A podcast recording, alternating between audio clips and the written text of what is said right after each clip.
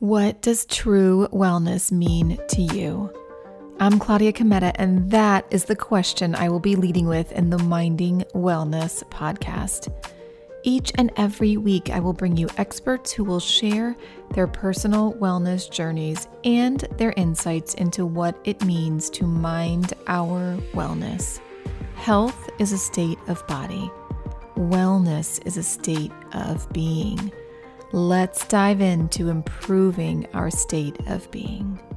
All right, my friends, we are back with COVID 19 from the front lines, this time with oncologist Dr. Merry Jennifer Markham. She was on episode 62, so you're welcome to go back to that to get her backstory and more information on her.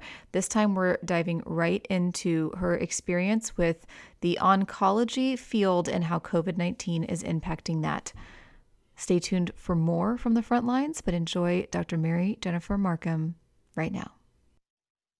All right, I am so honored and pleased to bring you back, Dr. Merry Jennifer Markham, to the Minding Wellness podcast. This time, instead of it being a routine episode, we are focusing on the series COVID 19 from the front lines. I'm so honored to have you with us again, Dr. Merry Jennifer Markham.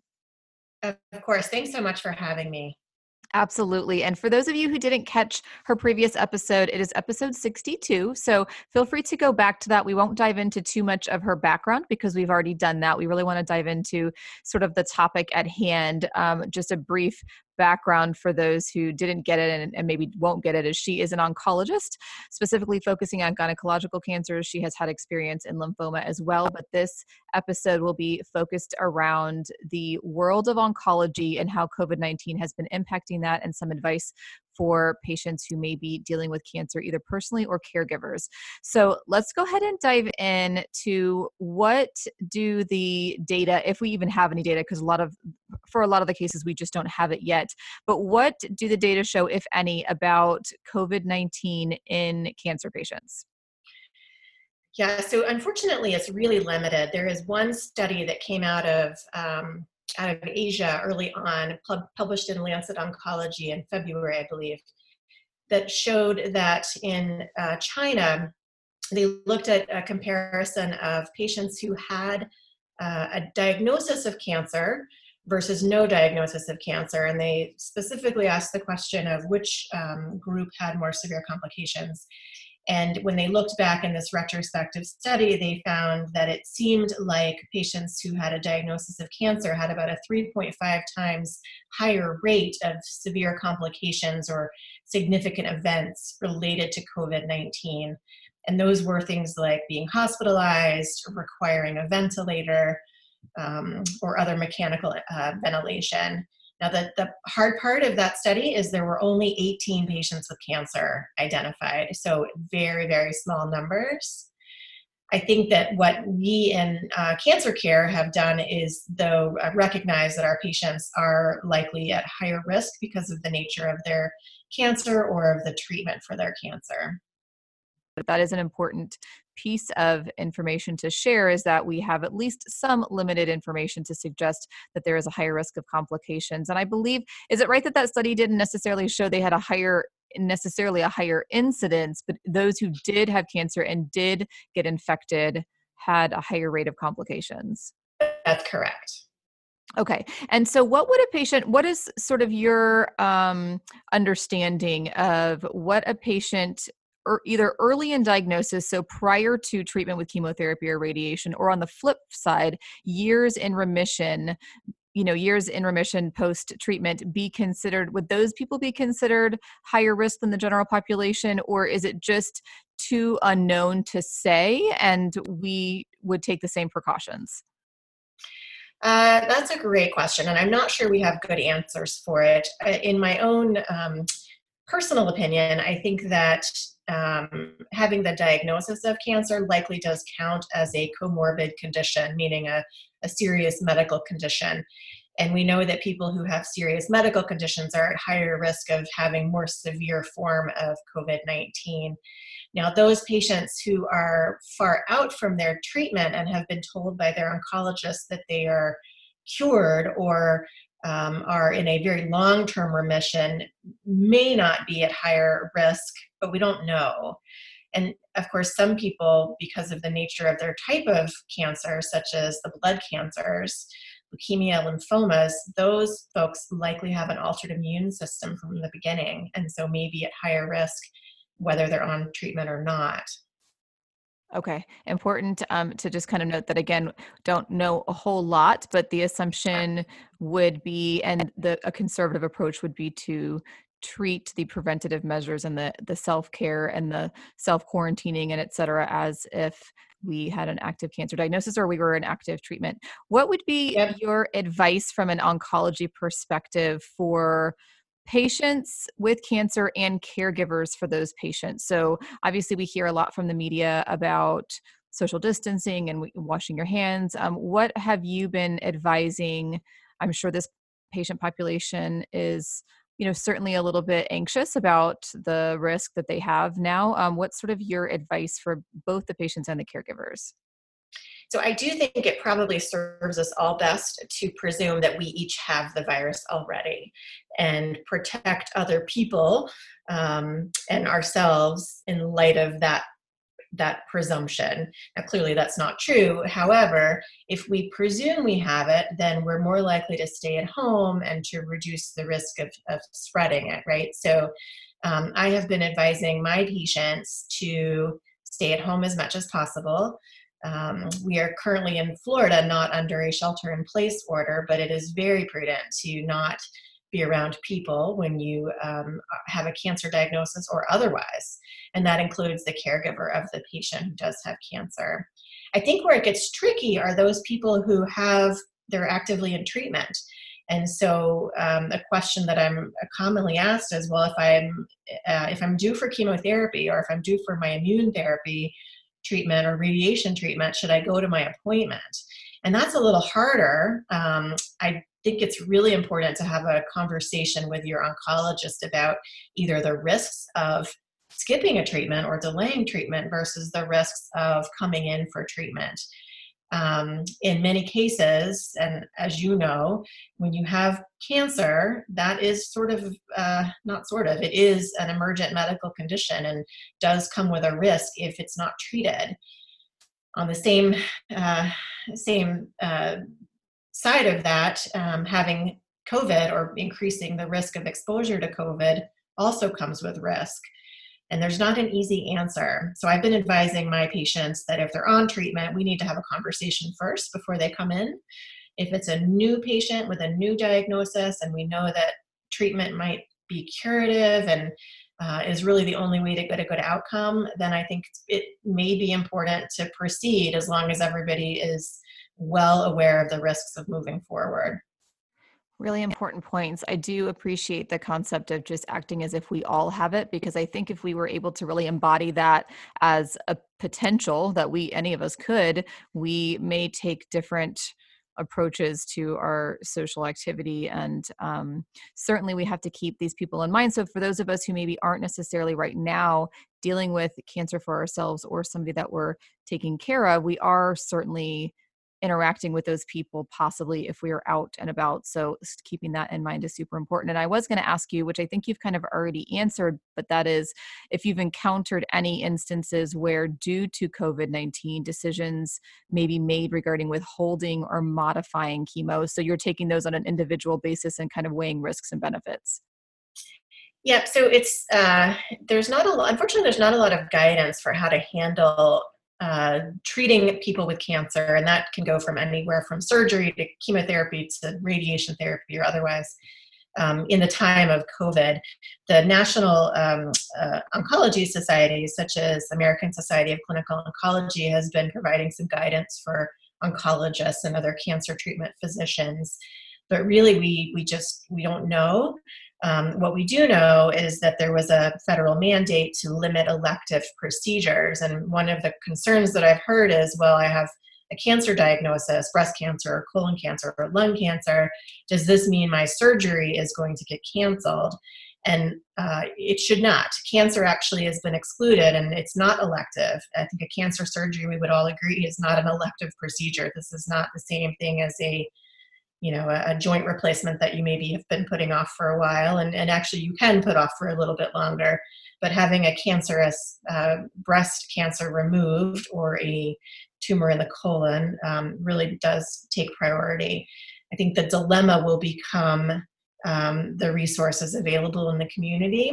If the hospital systems are overwhelmed uh, because people haven't paid attention to keeping a social distance from others, um, that's where we may get into trouble with having things like surgeries, even for cancer, delayed. We're not there, and my hope is that we don't get there. And I think we can all do our part to keep that from happening by staying home really important points i know that a lot of I, I, actually know personally know people who are waiting to have that initial you know mass or whatever it is um, removed and uh, and I, I, think that there's an agreement among medical professionals that that is not considered elective and I, I agree that we definitely need to to get to the point of prioritizing and that elective kind of terminology and identifier kind of becomes gray but i think that the majority of people are just in you know in agreement that that with cancer that's not necessarily um, the same as, as, sort of an, an orthopedic uh, knee that has been put off. So really really good point. Any advice on postponing uh, maybe routine checkup visits? So maybe that's the routine annual mammogram or maybe it's the routine you know post treatment maybe remission checkup what what how are you handling those visits that aren't necessarily acute or super timely yeah, so I think um, a lot of us would agree that that probably postponing screening tests like screening mammograms or screening colonoscopy is um, actually a very good idea right now. It um, would save some resources, and we can always get back to those later. Uh, for people who have had a diagnosis of cancer and are just in routine follow up, maybe seeing their doctor every six months or every year, um, I, I think there are a variety of options. The, the, what I would propose is that that that's a great opportunity to check in with your, your cancer care team and find out if it's feasible to delay or even conduct that visit by telemedicine. Um, I will tell you that I personally have looked through my schedule for the upcoming few weeks, and anybody who I think should or can safely delay, I'm recommending that they delay. Um, it's best to keep those folks home where they're safe and not exposed to um, hospital staff and you know other people who might be at the hospital uh, who may have COVID and we don't know it, and also to keep people just home and protected in their own personal space. Um, Telemedicine, I think, is going to have more of a role. So there may be a possibility for a patient to have an appointment with their doctor from the comfort of their own living room. Um, using their laptop or desktop computer or maybe even their smartphone. Um, I know that um, uh, hospital systems are really scrambling to make this functional quickly. Um, there's been some changes at the federal level to allow more doctors to use this for their patients. And so I'm very optimistic that we'll be able to conduct a lot of these routine appointments um, in that way. Unfortunately, if you need treatment or have to have blood work checked uh, to make sure you're doing okay on your treatment, um, those uh, I don't think there's quite a way yet to do those by telemedicine, but it's a constantly changing um, field right now. So what I say today may be outdated next week.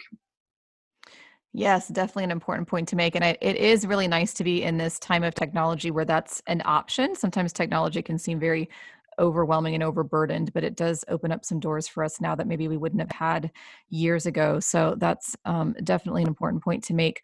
Would you say that um, testing for COVID, for instance, maybe for oncology patients, would that be deferred to primary care? How are you sort of handling those who may have questionable symptoms, maybe need testing?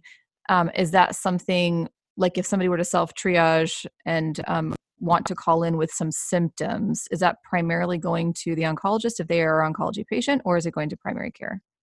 it's probably both. Um, I think for people who are well otherwise and maybe in a long term remission uh, from their cancer, going through their primary care doctor makes um, makes complete sense, and um, that's the guidance I've been given as a patient myself. Just you know, for routine visits, if I get ill, I'm to call my primary care doctor.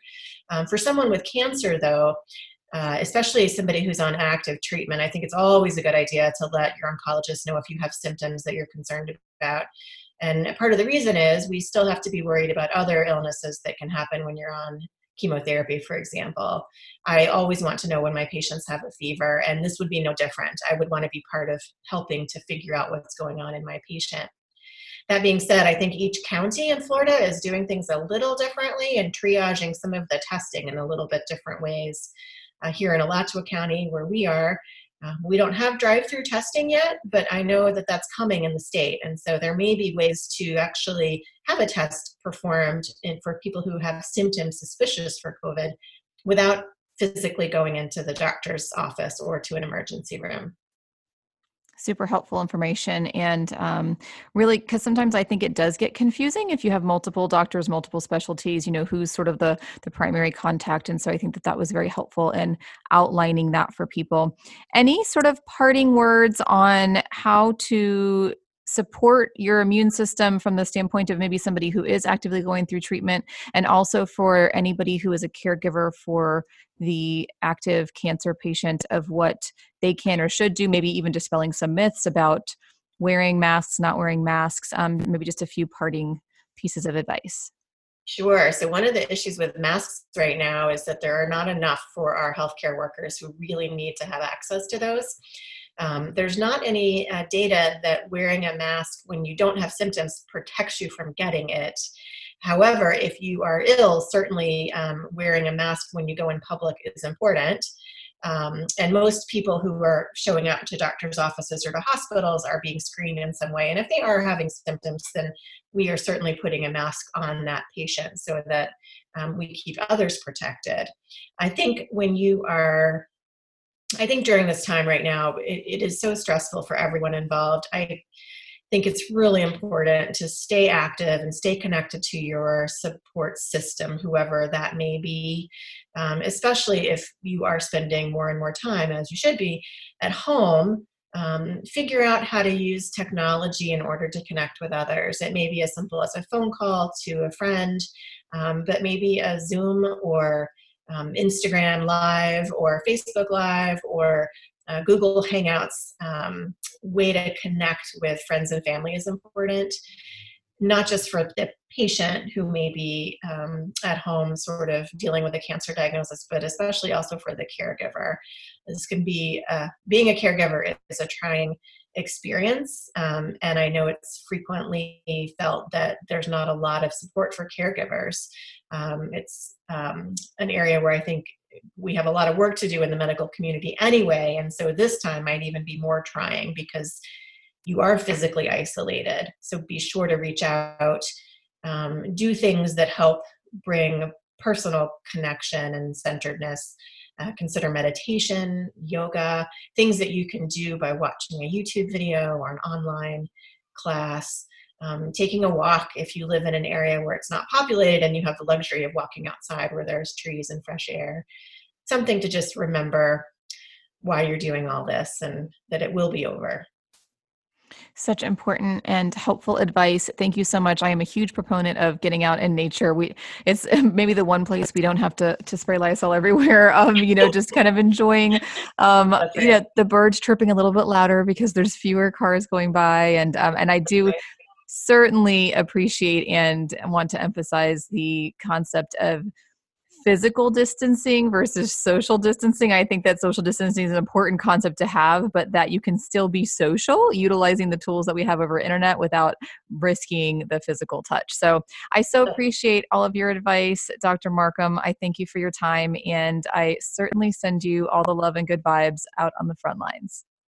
Thank you so much. A huge thank you to Dr. Markham for speaking with me today on the oncology perspective of COVID 19. I highly encourage you to share this if you personally know somebody who is going through active cancer treatment or is in early diagnosis or remission, as I believe these insights will help them and the community at large. Wishing all of those on the front lines a healthy and happy continuation of this week and I will be with you again shortly with more from the front lines.